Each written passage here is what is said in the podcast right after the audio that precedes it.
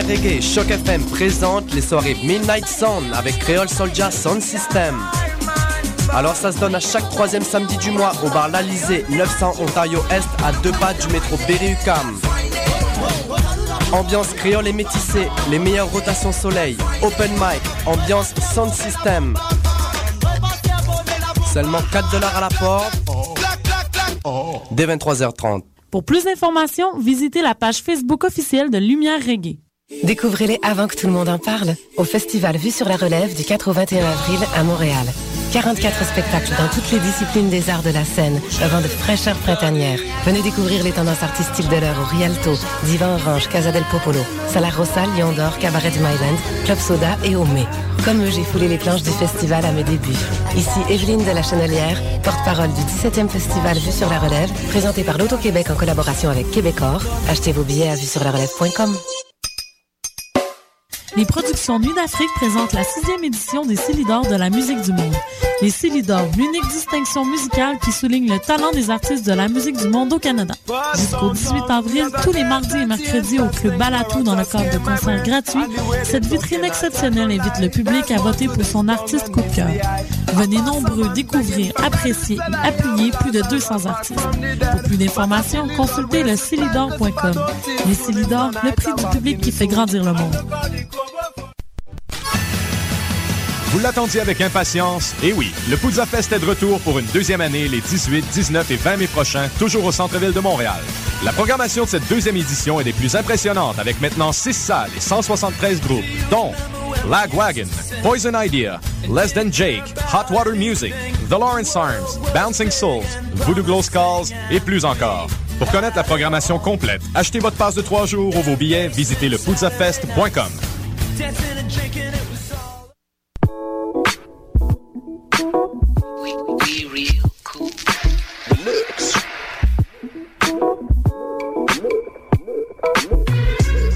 Vous écoutez Choc FM, l'alternative urbaine.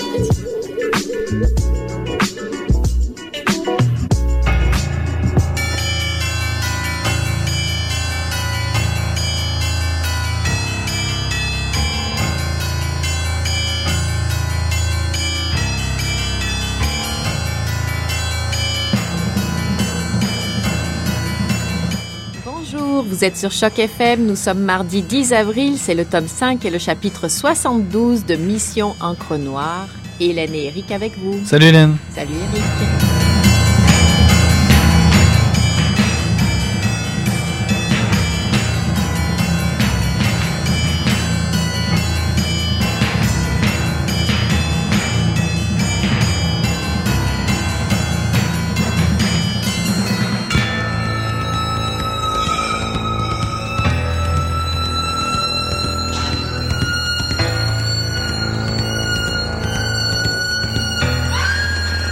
Soudain, il entendit un bruit de moteur. Il connaissait celui du camion de la caserne qui venait le prendre à la fin de sa garde, mais celui-ci était plus léger. On aurait dit un véhicule français. Il le savait car il avait travaillé au garage de son père. Il remit sa casquette, rajusta la vareuse, mit son fusil en position réglementaire et vit apparaître des phares. Il sourit, fier d'avoir raison. Il s'agissait d'une Renault de couleur foncée. 2 personnes en descendirent, un civil et une femme. Le civil s'approcha et lui montra son laissez-passer du service de renseignement militaire. Le soldat connaissait ce genre de personnes. C'était eux qui l'avaient arrêté à la fin de la guerre. Avec ces types, il valait mieux ne pas la ramener. Non, non. Malgré tout, il demanda à l'homme ce qu'il faisait à l'aube dans une zone interdite. C'était bien officier en civil et il lui sourit. Va fumer une cigarette dans la voiture et ne pose pas de questions. » Le soldat se tourna vers la femme, menottée. Il vit qu'elle était dans un sale état. Pressentant le pire, il se mit au garde-à-vous devant son supérieur et s'éloigna. « Cela ne le regardait pas, pensa-t-il. » Une lumière très douce dessinait maintenant les contours et les baignait d'une couleur rougeâtre. L'officier poussa la femme devant lui vers un étroit sentier qui montait dans la montagne. « Allons faire un tour, Isabel. » Tandis qu'Isabel avançait à tâtons, trébuchant sur les cailloux du chemin, s'accrochant aux buissons pour ne pas perdre l'équilibre, elle eut le sentiment fugace qu'en dépit de tout dans la journée, tout s'annonçait bien. Elle eut une pensée pour son fils Andrés. Elle se demanda ce qu'il allait devenir de lui. Se rassura en se disant que Fernando saurait s'en occuper, s'arrêta, se tâta le côté droit et releva la tête pour contempler la belle aurore qui la conduisait en enfer. « Avance !» ordonna l'homme. Isabel passa la langue sur les lèvres, inspira avec force, domina les élancements de sa côte cassée et emplit ses poumons d'un air humide qui venait des pinettes voisines. Au loin, on entendait le grondement sourd du vent dans les arbres. Elle marcha encore pendant quelques mètres. « Ici, ça ira !» dit l'homme. Isabel s'arrêta. Il ne restait plus entre elle et la mort que le vide.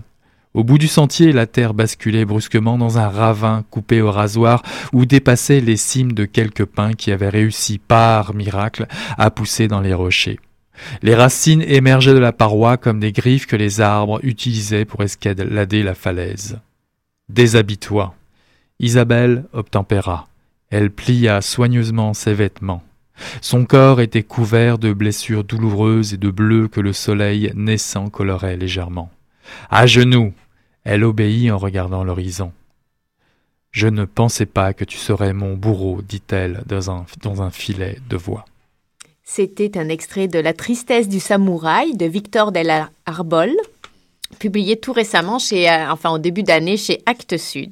Alors Eric, je te laisse présenter ce livre qui, contrairement à ce qu'on pourrait croire avec son titre, ne se passe pas au Japon. Pas du tout. Et puis d'ailleurs, dans un premier temps, ce que j'aimerais faire, c'est un peu mettre tout ça en contexte, puisque, rappelez-vous, peut-être le savez-vous, mais février 81, c'est pas si vieux que ça, Antonio Tejero monte à la tribune du Parlement espagnol, un flingue au poing, rappelez-vous, pour une tentative de coup d'État.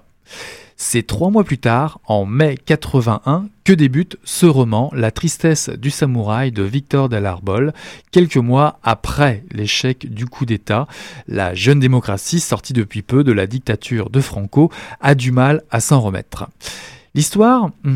Une avocate réputée, Maria, tiraillée entre la haine de son père, lourdement handicapé, son divorce sur fond de violence conjugale et sa maîtresse Greta, se meurt à son tour d'une tumeur au cerveau. Serait-ce le prix à payer, 40 ans plus tard, pour la vengeance contre un régime absurde et sourd à la souffrance de son peuple, un régime politique qui a sévi de la Seconde Guerre mondiale aux années 80 ? Víctor del Árbol, l'auteur de ce livre, La tristesse du samouraï, nous plonge avec maestria au cœur de ce bourbier nauséabond. Il a reçu déjà le prix du polar européen en 2012 par le magazine Le Point pour ce premier roman. Donc il s'agit d'une tragédie déguisée en thriller dans une période de l'histoire pas si lointaine. Le titre du roman peut dérouter. Il tire son titre du nom d'un katana, un sabre japonais, au pouvoir de suggestion très fort évidemment, offert à un petit garçon fasciné par les histoires de samouraï, par un personnage central et sinistre du régime franquiste qui s'appelle Publio dans le roman. Une vieille photo de la mère de l'enfant, Isabel Mola, qui est dans l'extrait que je viens de lire, femme superbe d'un lieutenant de Franco, sera le déclencheur chez Maria d'une enquête qui l'amènera au plus noir de son propre héritage familial, mais également de celui de l'Espagne de la guerre civile. Cette femme, Isabel Mola, en effet, a été assassinée alors qu'elle tentait de fuir en train vers le Portugal avec son plus jeune garçon, Andrés, le petit garçon au katana. Elle sera arrêtée, exécutée pour complot contre le régime. Andrés, lui, restera avec un père qui le déteste, comme il déteste d'ailleurs son frère. Tout ça... dans la simplicité, bien entendu. Maria va donc lever un voile sur de vieilles affaires qui ne sentent pas très bon, déclenchant une intrigue forte en rebondissement. Elle y épuisera sa santé et sa vie intime. Mais la boîte de Pandore s'ouvre 40 ans plus tard sur cette femme infidèle et rebelle assassinée sur ce train manqué à 4 heures pour Lisbonne. Cela aboutit à un cauchemar des plus réels et contemporains, les plaies ne demandant bien entendu qu'à se réouvrir. Donc c'est un roman d'assassins, de bourreaux, de victimes qui se vengent ou expient. On va de l'Extrémadour à Barcelone, des plaines glacées de Russie aux ruelles malfamées de la Barceloneta, quartier de Barcelone, voire même aux villages des Pyrénées. Les zones d'ombre de la période franquiste servent à merveille de décor à cet excellent roman noir qui reconstitue la malédiction de 3 familles sur 3 générations. Les sentiments sont exacerbés, on s'en doute. Les enfants paient pour les crimes de leurs parents ou grands-parents, même voire pour leurs amours coupables. Certains personnages, au mauvais endroit, au mauvais moment, se retrouvent dans l'œil du cyclone de l'histoire. Il s'agit d'une intrigue riche, parfois même touffue, mais qui, au fil de la lecture, distille suffisamment d'indices aux multiples ramifications pour maintenir une lecture gourmande. L'angoisse, la solitude, l'impunité des bourreaux, la souffrance physique et morale, les scènes de torture ne sont pas épargnées au lecteur, loin de là, tissent tout ça un climat constamment menaçant. C'est un livre sombre, certes, cruel même. Les sentiments les plus nobles sont bafoués, abîmés. Víctor del Árbol offre une œuvre habile et intense. C'est un avertissement qui résonne pour l'avenir. Le passé est un témoin gênant avec lequel les sociétés, les individus n'en ont jamais tout à fait fini. Il se dévoile ici le temps d'un brillant roman, le temps de la tristesse du samouraï, publié aux éditions Actes Sud. Oui, alors moi je vais compléter un petit peu. Je vais redire que l'histoire est assez complexe, l'intrigue, parfois presque confuse au début avec beaucoup de personnages et au minimum 4 temps différents et plusieurs lieux du récit. Tu l'as dit, Barcelone est le décor principal, mais cela se passe aussi, on va sur le front russe à la fin de la Deuxième Guerre mondiale, où, moi je ne le savais pas, mais Franco a envoyé des soldats combattre aux côtés de l'armée allemande. C'est la fameuse division à Soule, je crois. Bref, on se promène dans les cicatrices de l'histoire européenne. Donc c'est un polar historique, mais ancré dans le contemporain des années 80. C'est vraiment le passé et ses répercussions 40 ans plus tard. Il y a tous ces personnages avec des noms qui reviennent mais des prénoms qui changent, puisqu'on suit donc, comme tu le disais, sur 3 générations, 2 ou 3 générations, les familles. Il faut se concentrer. Le lecteur est un peu perdu au départ, mais on n'a jamais envie de décrocher pour autant. On est un peu comme le personnage principal, Maria, finalement, qui cherche à comprendre les liens visibles ou invisibles entre ces différentes histoires et avec ce qui lui arrive à elle. Il n'y a aucune lenteur. Peu à peu, le roman s'organise et les faits et les fils conducteurs se mettent à avoir du sens. L'écriture est assez efficace, cela avance. Il y a des descriptions courtes de paysages, on l'a vu dans l'extrait, ou d'autres descriptions qui permettent de souffler, mais aucun chapitre est inutile. Dans chaque chapitre, l'action avance.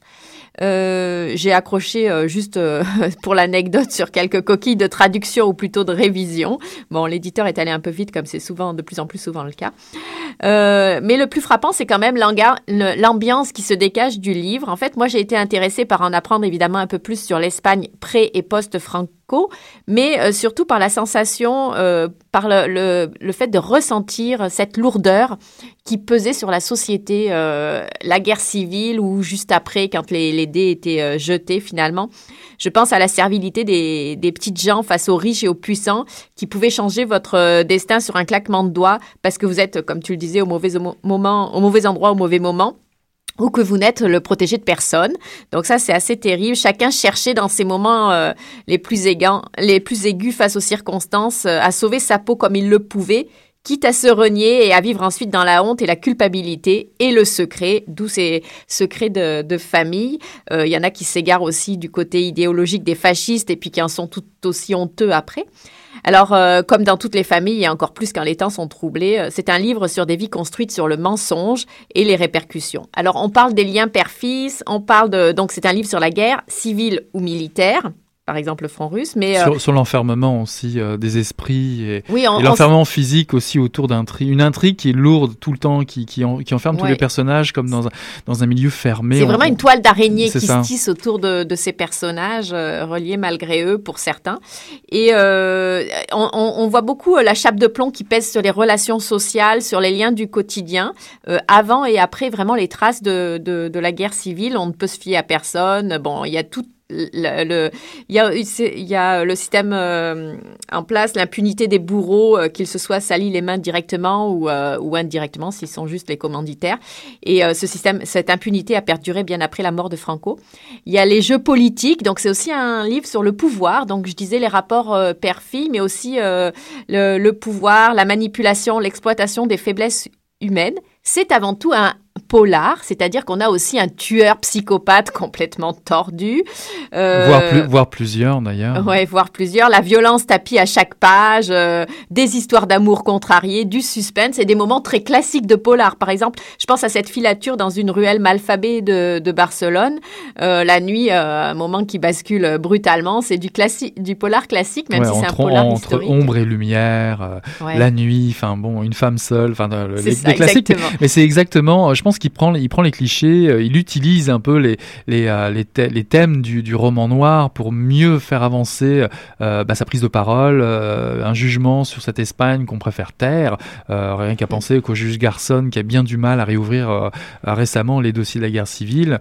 Il fait avancer quand même le discours autour de ces événements historiques et la chape de plomb qui existait. On ne voit pas l'Espagne d'aujourd'hui. On sent la relation sociale et puis effectivement la réflexion sur la culpabilité.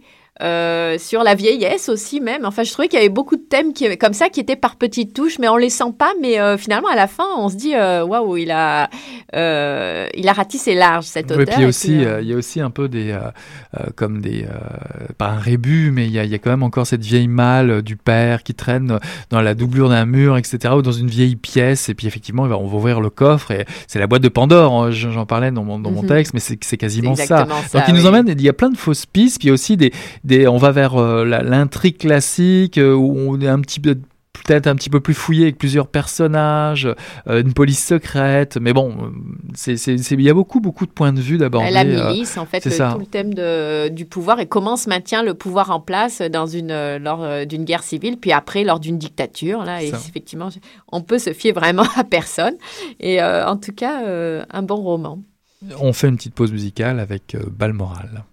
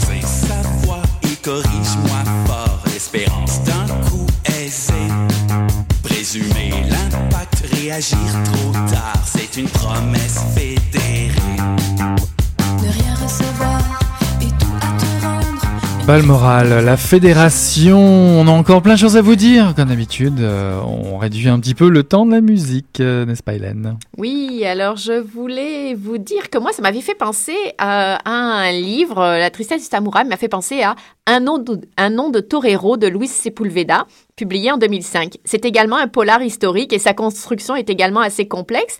Il traite du ou des fascismes et se déroule aussi à deux époques éloignées, en étudiant les répercussions. Donc ça, c'est juste pour donner un petit avant-goût. 63 pièces d'or d'une collection ont été volées par les nazis et 40 ans après, elles réapparaissent en Patagonie. Cela génère une course-poursuite entre un ancien guérillero plus ou moins sentimental et qui a plus ou moins participé à toutes les révolutions ratées d'Amérique du Sud et les anciens agents de la Stasi, la terrible police politique de l'ancienne Allemagne de l'Est. Donc, c'est bien vu et pas si éloigné de certaines réalités historiques rocambolesques. Il suffit d'entendre parler de ces militants et organisations qui continuent d'essayer de retrouver les biens confisqués aux Juifs pendant la Deuxième Guerre mondiale ou de traquer les criminels nazis planqués sous de faux noms dans la Pampa ou les villes sud-américaines. Ouais, moi je pensais plus au film Le Labyrinthe de Pan, si vous voulez aborder un petit peu le thème de la guerre civile. C'est ce film de Guillermo del Toro qui est sorti en 2006, avec notamment Sergi Lopez. C'est l'Espagne fin de guerre en 1944, où Carmen, qui est récemment remariée, s'installe avec sa fille Ophelia chez son nouvel époux, qui est capitaine de l'armée franquiste, qui s'appelle Vidal. La jeune fille, qui supporte difficilement de vivre auprès de son nouveau beau-père, qui est très autoritaire, trouve refuge près de la maison familiale dans un espèce de mystérieux labyrinthe où Pan, qui est le gardien des lieux, est une étrange créature démoniaque. C'est un faune qui lui révèle sa vraie identité, celle d'une princesse d'un royaume disparu. Donc l'intérêt ici, c'est la découverte de ce royaume de Porphélia, mais au milieu de cette guerre civile qu'on découvre tout au long du film, si ça vous intéresse. Donc le labyrinthe de Pan. Et puis, pour continuer sur le même thème, on a vu récemment la valise mexicaine de Mexican Suitcase au dernier FIFA de Trisha Ziff. Mais là, on va passer directement à notre entrevue lectrice. La semaine dernière, on a reçu Nadia Roy de la SODEP qui organise le Printemps des Revues qui s'est donc terminé jeudi dernier. Et on a gardé un petit moment d'enregistrement, l'entrevue lectrice de la semaine. On écoute Nadia Roy. On a compris que vous lisiez des revues puisque vous êtes responsable communication de la SODEP, mais est-ce que vous lisez aussi des livres ? En ce moment, je gratte la table et j'attends désespérément la sortie du dernier tome de 1984 de Haruki Murakami. Alors on m'a dit qu'il sortait le 4 avril, c'est demain. Et là, j'attends. C'est ça que je fais. Je suis à veille de faire des boutons. Où est-ce que vous allez le chercher? Avant, j'achetais beaucoup de livres. Mais comme j'ai déménagé d'innombrables fois dans ma vie, je me suis rendu compte que j'avais pas suffisamment de masse musculaire pour résister à ça. Ce qui fait que maintenant, je vais beaucoup à la bibliothèque. Mais est-ce que j'en achète? Oui, là, le Haruki Murakami. Bon, j'ai déjà téléphoné à la librairie Gallimard sur Saint-Laurent. Si vous aviez quelque chose à dire à l'auteur, alors qu'est-ce que ce serait? Bien, je parle pas japonais. mais non, je pense que la conversation que j'aurais avec Haruki Murakami porterait probablement sur la course à pied. Parce que c'est un écrivain qui a publié autoportrait de l'écrivain en coureur de fond ou quelque chose qui ressemble à ça. Et moi aussi, je fais de la course à pied. Et c'est une lutte quotidienne contre le désir de rester à la maison et de ne rien faire. Je pense que l'écriture et la course à pied ont probablement un lien très, très étroit sur la résistance, la persévérance. Je dirais la constance et la persévérance, oui. Et est-ce que vous avez un moment et un lieu préféré pour lire ? Compte tenu des nombreuses pannes dans le métro de Montréal, pour essayer de rester zen, je lis. Et en attendant longuement le métro, je lis. Mais je lis aussi, le soir, c'est un moment de prédilection, donc juste avant d'aller au lit. Est-ce que vous abîmez vos livres ou est-ce que vous en prenez soin? Pour moi, il y a eu comme une espèce d'évolution. Quand j'avais 18 ou 19 ans, pour moi, de massacrer un livre, c'était condamnable. Alors, j'y allais vraiment très délicatement à un livre qui était neuf. J'osais à peine l'ouvrir de peur de casser la reliure. Et puis, aujourd'hui, je dois l'avouer, je les massacre. Je me mets confortable et de toute façon, pour moi, c'est moins grave parce que maintenant, les livres ne sont pas publiés sur le même type de papier ou avec le même genre de reliure. S'il y avait un meuble bibliothèque idéal, lequel serait-il? Ce serait probablement un meuble escamotable où on a simplement à appuyer sur un bouton et là, tout ça pourrait se déployer à l'infini. Et là, pour le rangement, ce serait extraordinaire parce que, voyez-vous, moi, j'habite avec quelqu'un qui est également un très, très grand lecteur et il n'y a pas une seule surface plane à la maison où il n'y a pas des livres. Et combien de jours pouvez-vous passer sans lire?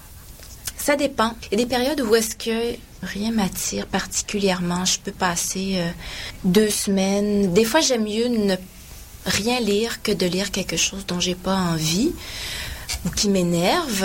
Est-ce que vous vous êtes déjà caché pour lire? Ben, ça m'est arrivé, mais quand j'étais vraiment enfant, l'heure du dodo arrivait plus tôt que prévu. Et puis, donc, j'avais développé toutes sortes de techniques en dessous des couvertures avec la lampe de poche pour pouvoir prolonger le moment de la lecture. Alors oui, j'étais cachée. Probablement que c'était une bonne façon de se protéger contre les monstres qui pouvaient m'envahir. Il n'y a plus de monstres. Ce sont des monstres différents où je les ai apprivoisés. Est-ce que vous vous interdisez de lire? Non, mais... j'ai tendance à ne pas avoir envie de lire ou à me défendre la lecture de livres trop populaires. Vous savez, quand il y a un gros engouement pour un livre en particulier, tout le monde vous dit « il faut lire ça, il faut lire ça ». Ça m'énerve. Ça a l'effet contraire. Je veux pas le lire. Il y a plusieurs livres comme ça qui m'ont passé sous le nez, tout simplement, par entêtement, peut-être par orgueil ou bêtise. Est-ce qu'il y a un auteur ou un livre qui vous a particulièrement marqué? Je dirais que ça dépend des époques de la vie. Il y a des livres, des fois, qu'on va lire à un certain moment. On n'avait pas forcément la maturité pour vraiment en saisir toute l'ampleur, toute la richesse. À l'époque où j'ai lu Une vie de Maupassant, je ne sais pas pourquoi, mais je me suis tellement identifiée à l'héroïne quand sa vie a commencé à s'effondrer. Bon, elle perdait son mari, son fils. C'était une désillusion tellement complète. Je me rappelle avoir pleuré à chaudes larmes. Je ne sais pas pourquoi. Oui, c'est un livre qui m'a marquée. Est-ce que justement, vous avez une anecdote de vous en tant que lectrice? Comme j'ai travaillé dans l'édition, j'ai vraiment été privilégiée parce que j'ai pu être en contact avec plusieurs éditeurs, plusieurs écrivains, écrivaines. Je garde ces moments-là avec moi, des instants où j'ai vraiment serré la main de personnes pour qui j'ai vraiment beaucoup d'admiration. Et je me rappelle à un salon du livre de Québec, il y a plusieurs années, il y avait une séance de dédicace en fin de soirée. Et puis le salon du livre de Québec, c'est pas comme le salon du livre de Montréal. C'est beaucoup plus intime et puis vient le temps des fois le soir où il y a vraiment pas beaucoup de monde. Et il y avait une séance de dédicace d'un de nos auteurs qui est Andrés qui est une personne magnifique. Tout le monde venait le saluer, mais pas des gens du public, c'était vraiment d'autres écrivains qui étaient là au salon. Alors tout d'un coup, autour de moi, il y avait Alain Mabankou, il y avait Robert Lalonde, il y avait Dany Laferrière. Et là, c'était wow! C'était vraiment très cocasse parce que comme j'avais travaillé au montage du livre d'André Ricard et que quand était venu le temps de passer à travers toutes les corrections, on avait fait ça par téléphone pendant plusieurs heures, donc vraiment page après page. Et donc, on avait même discuté des fois, bon, cet endroit-là, est-ce qu'on met vraiment une virgule? Oui, non. Et donc, au début de la soirée, quand les gens arrivaient, ils me présentaient. Alors, je vous présente Nadia Roy. Oui, elle est attachée de presse, tata. Oui, elle m'a aidée dans mon livre. Et là, à la fin de la soirée, c'était, oui, alors je suis avec Nadia Roy, qui est linguiste. C'était vraiment très drôle. Plus la soirée avançait, plus j'étais une personne remarquable. J'en revenais pas moi-même. Finalement, à quoi ça sert de lire? Moi, je fais des choses qui sont inutiles et je me sens absolument pas coupable de faire des choses inutiles. Quelqu'un me dirait que la lecture est inutile. Ça m'importe peu. Je parlais de la course à pied. Oui, c'est peut-être utile pour la santé, mais c'est pas la raison pour laquelle je cours. Je lis de la même façon que je peux manger un sac de chips au complet. Bah voilà. Simplement. Bah voilà.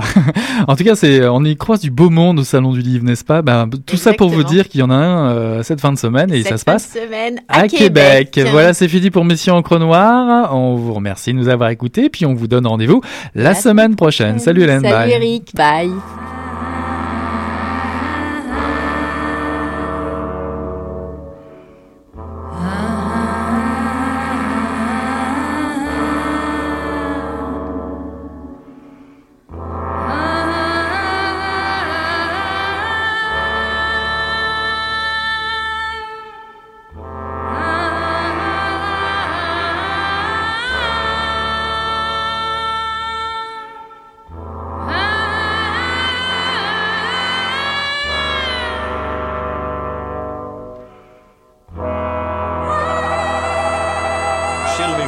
Pensando alguma coisa e fedeu, acho que Mas o negócio tava bom, bicho. O negócio tava bom, só quando ele lavava, tão entupido. Gostoso!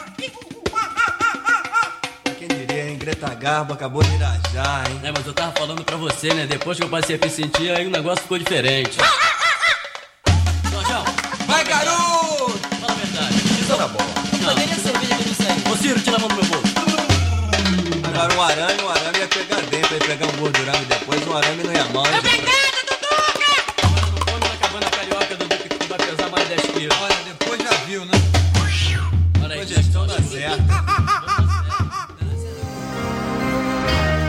Tous les mercredis au Café K.O., c'est les 5 à 7 Shock FM.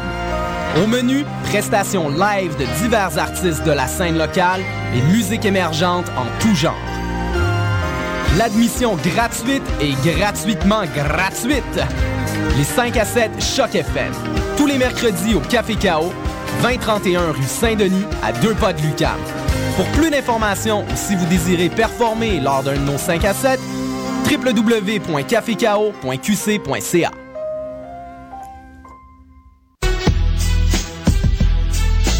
Le club de boxe Underdog est fier de vous présenter son 15e gala boxe le vendredi 13 avril prochain. Nous vous attendons dès 19h au 9 rue Sainte-Catherine-Est, coin Saint-Laurent. Venez visiter notre nouvel emplacement à quelques pas de l'UQAM. Ne manquez pas ça, à l'affiche 10 combats explosifs et une